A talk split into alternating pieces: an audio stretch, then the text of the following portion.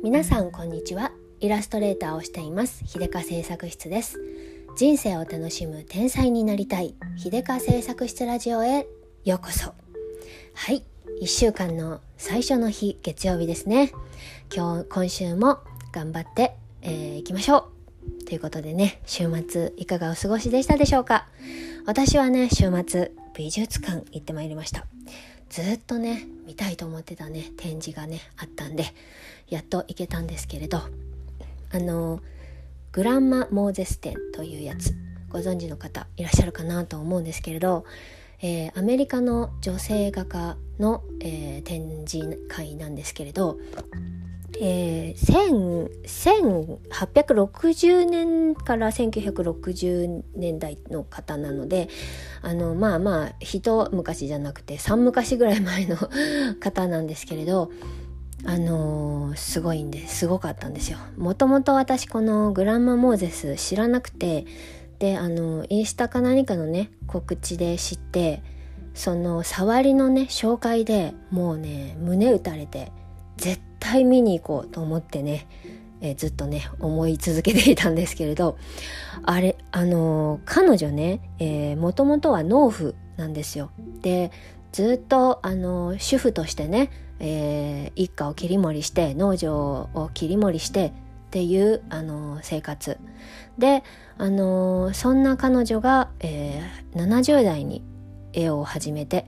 80歳で初めての個展を開くというそして、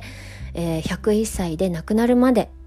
ずっと絵を描き続けていたっていうね。もうこのねこのフレーズ触りを聞いただけでもう私は本当に感動してこれがこれこれこんな素敵な先輩がいたらもうなんか勇気づけられちゃうなっていう感じでね、うん、見に行ったんですけれど結果ねすごく良かったです。でも感動してあのー、本とかね 買ってきました。もうね本当に良かった。私は一人で行ってあのー、展覧、えー、展示をねあの見て回る間ずっとね心震える目はうるうるみたいなねちょっと泣き出しそうな気持ち。まあ泣くまではいかないけど泣き出しそうな気持ちでずっと見ていたんですよ。正直ねあのどの絵が好きとかそういう話じゃないんですよ。でどの絵に感動したとかそういうんじゃなくて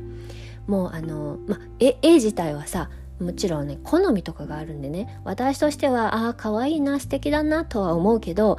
どれか1枚どうしても家に置きたいとかそういう感じではないんです。ですけれども全体の、えー、中でね全ての絵が、えー、モーゼスおばあちゃんがこう作り上げた世界観が素敵だしそこに感動するしそしてあのモーゼスおばあちゃん自身にあのノックアウトされた感じです。本当に。うん。もうなんかこんな素敵な生き方そうこれが私がやりたかったことだっていうのをねあの見つけた目の当たりにしたっていうね今まで心の中でなんとなくぼんやり思っていたことなんとなくこうあのこうありたいなって思っていたところをねあのー、先に、えー、体現してくれた大先輩そんな感じなんですよ。うん、今風に言ったら人生のロールモデルだなっていうね 感じでそうなんか師匠を見つけたような気持ちになってものすごくものすごく嬉しかって嬉しくて嬉しくてそして感動しましただからねあの正直ね展あ美術館の中のそのモーゼスおばあさんに関する解説とかそういうね他者から他者があの書いたなんか評価的なそういうのはねもう一切邪魔だなって思ったんです。もう私はモーゼスおばあちゃん本人の言葉しか聞きたくないと思ってなんかそのね分析はいらないと思ってなんか分析的観点から見てねなんか女性画家としてはどうのこうのとかあのアメリカ人女性として初めてルーブル美術館に展示されたアメリカ人画家とかなんかねあのでなんかなんだろう素朴なあの四季のあの自然を描く、えーと、そしてなんか現代の私たちに自然のなんか素晴らしさを教えたみたいな そんなねそんなような解説はもう一切いらない。なぜなら私の思うモーゼスおばあちゃんっていうのは多分そんな大それたことを考えていないんだと思うんですよ。これ完全に私の勝手な解釈なんですけど。もうねモーゼスおばあちゃん私の目に映ったモーゼスおばあちゃんはただただ自分の目に映る自分が綺麗だな素敵だなと思った瞬間をあの心に留めてその思い出を書いているそういう感じがしたんです。自分の世界の中の自分のあの幸せを書いている。ただそれだけ。であの正直ね展覧会の中のね絵を全部見てるとなんだかモーゼスおばあちゃんにあの彼女のね思い出話をしてもらっているようなそんな気持ちがしたんです。なんか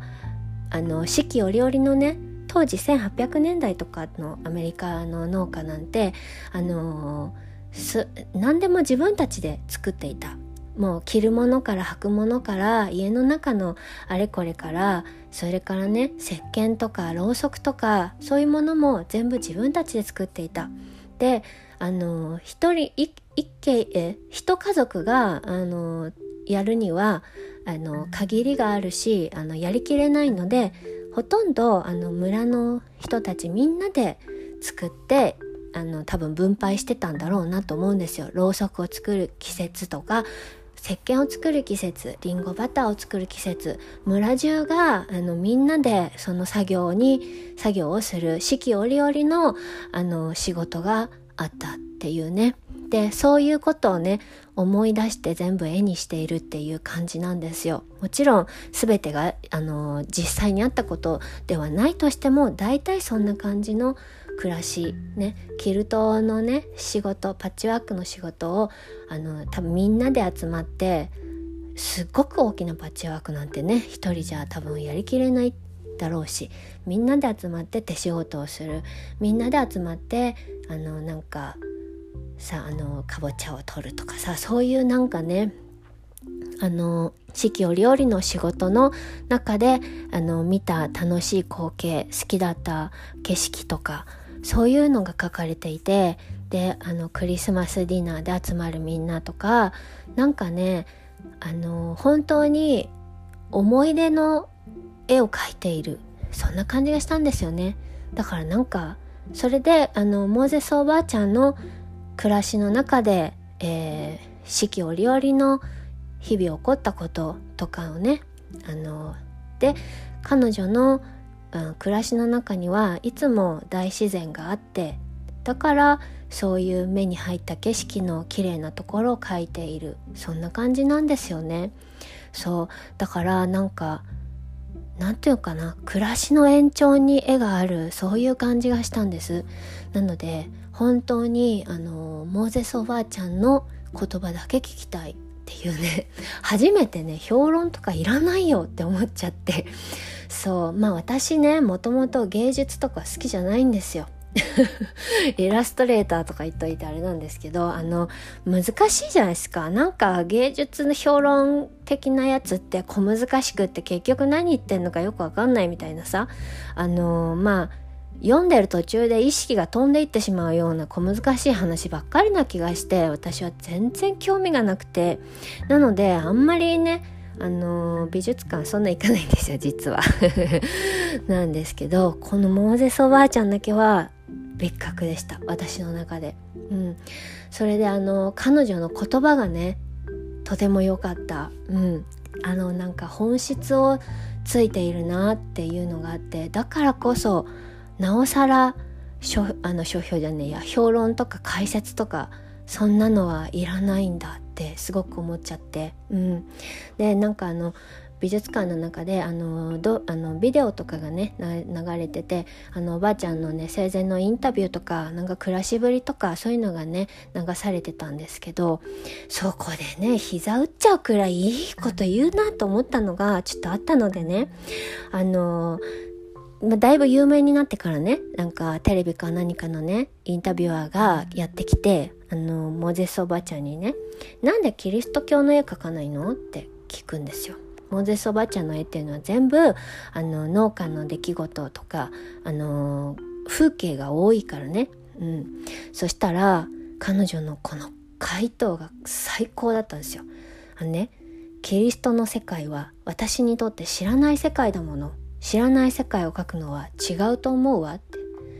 すごくないですか？もうこのキレキレッキレじゃないですか？そもそもさインタビュアーもとなんでなんでキリスト描かないのってなんかなんちゅうのかな？画家だったらキリストを題材にして描くの描くでしょ？普通みたいな。そういう感じで若干ね失礼だなと私見ながら思ってたんですけどさすがの切り返しですよ。よく知らない世界だものって。最高と思って。そう美しいものはね知っている世界の中にあるっていうことを多分言いたいんじゃないかなって勝手にね勝手に私解釈してるんですけどこう知っている世界の中で見つけた美しいものを描く。そう私もねそういう感覚がすごく好き。すごく好きやからもうねこのモーゼスおばあちゃん最高と思って。そう。で彼女がね言うには私はねあたあの丸ごとのそのままじゃなくて記憶の私が記憶したあの喋り方なんでね本当のあの言ってる言葉とちょっと違うかもなんですけど大体の意味はね私の目に見えた景色を描いているのってモーゼスおばあちゃんは言うんですよ。私の絵を気に入ってくれる人はねきっと私と同じ景色が見えてるのよって。だから私の絵が気に入らなければ他の人の見ればいいんだけよって。うん。別に見なくていいのよって。素敵と思ってね。そうあのなんかいいこと言う言うなと思いませんか？そうなんか私の目に見えた景色を描いているっていうね。でそう。私の絵を気に入ってくれる人は私が見てる景色と同じように見えているっていうこと。なるほどねと思ってさ。そしてえー、気にそれがね嫌い好きじゃなければ見なければいい。間違いなくその通りっていうね。もうね私は本当にあのその動画に釘付けになってたんですけどその考え方もとても好きだしあのやっぱしね暮らしを大事にしていてあの暮らしの延長に全てがある。それがねすごくあのいいなと。そしてすごく満ち足りてる感じがしてねあの自分の持っているものに満足しているそういう感じなんですよ。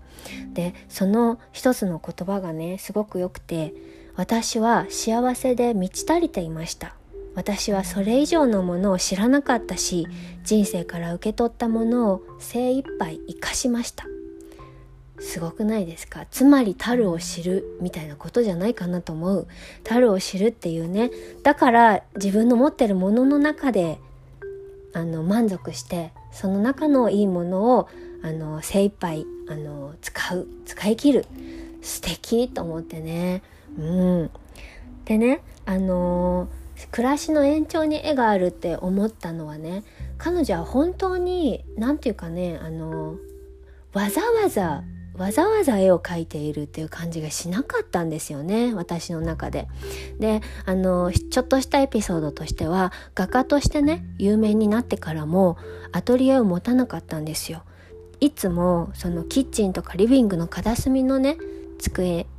片隅にねちょっとしたあの机と椅子が置いてあってそこで作業をしていてなんかそういうのがね暮らしの延長にある感じがすごくするなと思ってそういうのいいなって思ったんですよ。私もあの暮らしと、えー、自分のライフワークと切り離したいとは思わないというか暮らしの中にこそ、えー、ヒントがたくさんあるからそれは地続きになっているべきなんだよなってずっと思っててだからすごく彼女のねあのスタイルが もうねツボでツボでああっていう感じなんですよ。でねさらにねあのー、インタビュアーの人にね言われた時にもさもし絵を描き始めていなかったとしても鳥の飼育なんかを始めてたかもしれない。今からだってできると思います。そんな風に答えていてつまり絵じゃなくてもよかったのよみたいなことなわけですよ。刺繍も別にさあの刺繍作家やるぞって言ってなってるわけではなくて日常の中でね何でも自分で物を作らなければいけない時代だったしそんな中でさ家庭の主婦っていうのはあの服を作ったり刺繍をしたり編み物をしたりそんなのは日常だったんですよね。その中できっとモーゼスおばあちゃんは刺繍が特に好きでいっぱいやってたと。でも手がダメになっちゃってあの針持てなくなっちゃった。じゃあ次に何しましょう絵か絵でも描いてみましょうかみたいな。そんな流れなんじゃないかなって思って。だから多分もしモゼスおばあちゃんは絵筆を持てなかったらきっと鳥を飼って飼ってみたりとか他のことをしたんだろうなと思ってこれ暮らしを楽しむの原点人生を楽しむの原点だなってすごく思ったんですよね。なんかあのそうなんかやっぱりあの生活をねあのきちんと楽しんでいてあの人生自分の人生に満足しているそういう人の醸し出すものって本当に魅力的なんだなって思ってね。すいません今日ちょっとねまだ昨日の興奮冷めやらぬ感じで若干早口になってるかもしれないんですけどね。うんなんか人の目をね気にしないで自分の暮らしをすごく楽しむで自分の何かに夢中になっているそういう人ってねやっぱり他の人を引きつけてしまうくらいの魅力があるんですよね。でそれがさ人生を楽しむ天才っていうことなんじゃないかなってすっごく思ってうわーと思ってね先輩みたいな感じでおあのモーゼスおばあちゃん大先輩だと思ってさでねあのえっとずっと前にあの NHK とかでさよく長あのやってたあのターシャ・デューダっていうおばあちゃんもいるじゃないですかいるんですよ。でその方も、えっと、アメリカのバーモント州のかどっかに暮らしてたのかな？うん、なんかあその方は1900年代かな、うん、いつの時代だ？結構最近結構現代だよね。うん、あ1900じゃないや。あのえっとえっ、とに2000年ぐらいまで生きてたかな？うん。もう結構最近のおばあちゃんだけれどもそのおばあちゃんもあのまあもともと絵本作家だけれどもわざわざ絵本作家というよりかはもう本当に暮らしの一部であの暮らしを楽しむ感じだったしえー、ターシャ・デューダンに至ってはさ自分のなんか理想の暮らしを求めるためにねわざわざあの昔の時代の格好をしてあの自分でなんかガーデニングとかめちゃめちゃすごくやって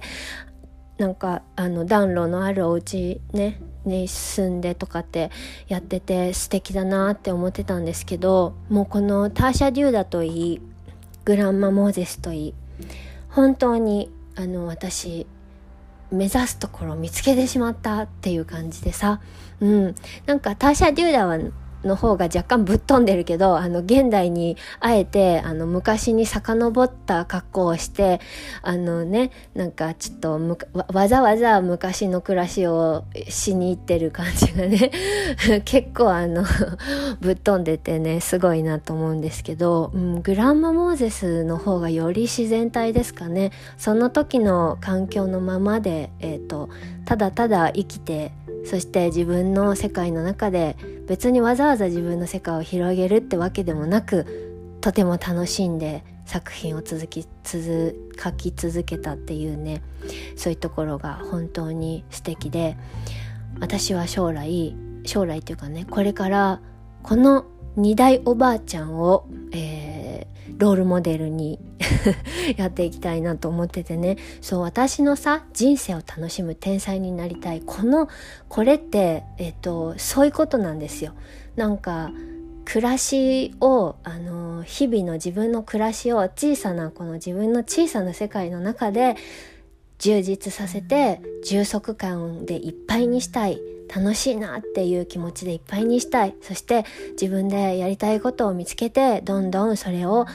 追求していくっていうのがやりたいなと思ってですね。昨日は本当に同志を見つけたみたいな 同志じゃねえな師匠だな 師匠を見つけたみたいな気持ちでいましてえ本日これからあのグランマ・モーゼスの自伝読もうと思います。そうもうね評論とか他の人の分析とかはいらないの。もうそのおばあちゃん本人の言葉が聞きたくておばあちゃん本人が書いたものが読みたい。そう思ってね自伝ちょっと高かったんですけど買いました。うん、もうなんか彼女の目から映る彼女の視点の言葉を聞きたい。そういう感じがしてね。それを私の生きる養分にしたいなと思っています。そんな感じで今日はめっちゃあの 自分の興奮の思う興奮のままちょっとね尻滅裂な感じで喋っちゃったんですけど。はい。あの今週も やる気いっぱい出して頑張りましょうね。最後まで聞いてくださってありがとうございました。イラストレーターのひでかでした。